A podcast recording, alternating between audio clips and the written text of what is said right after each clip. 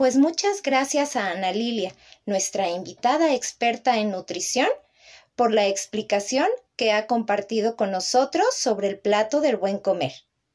Y quiero cerrar dejándote con una canción que precisamente nos invita a hacer una mezcla nutritiva de sabor. ¡Vamos!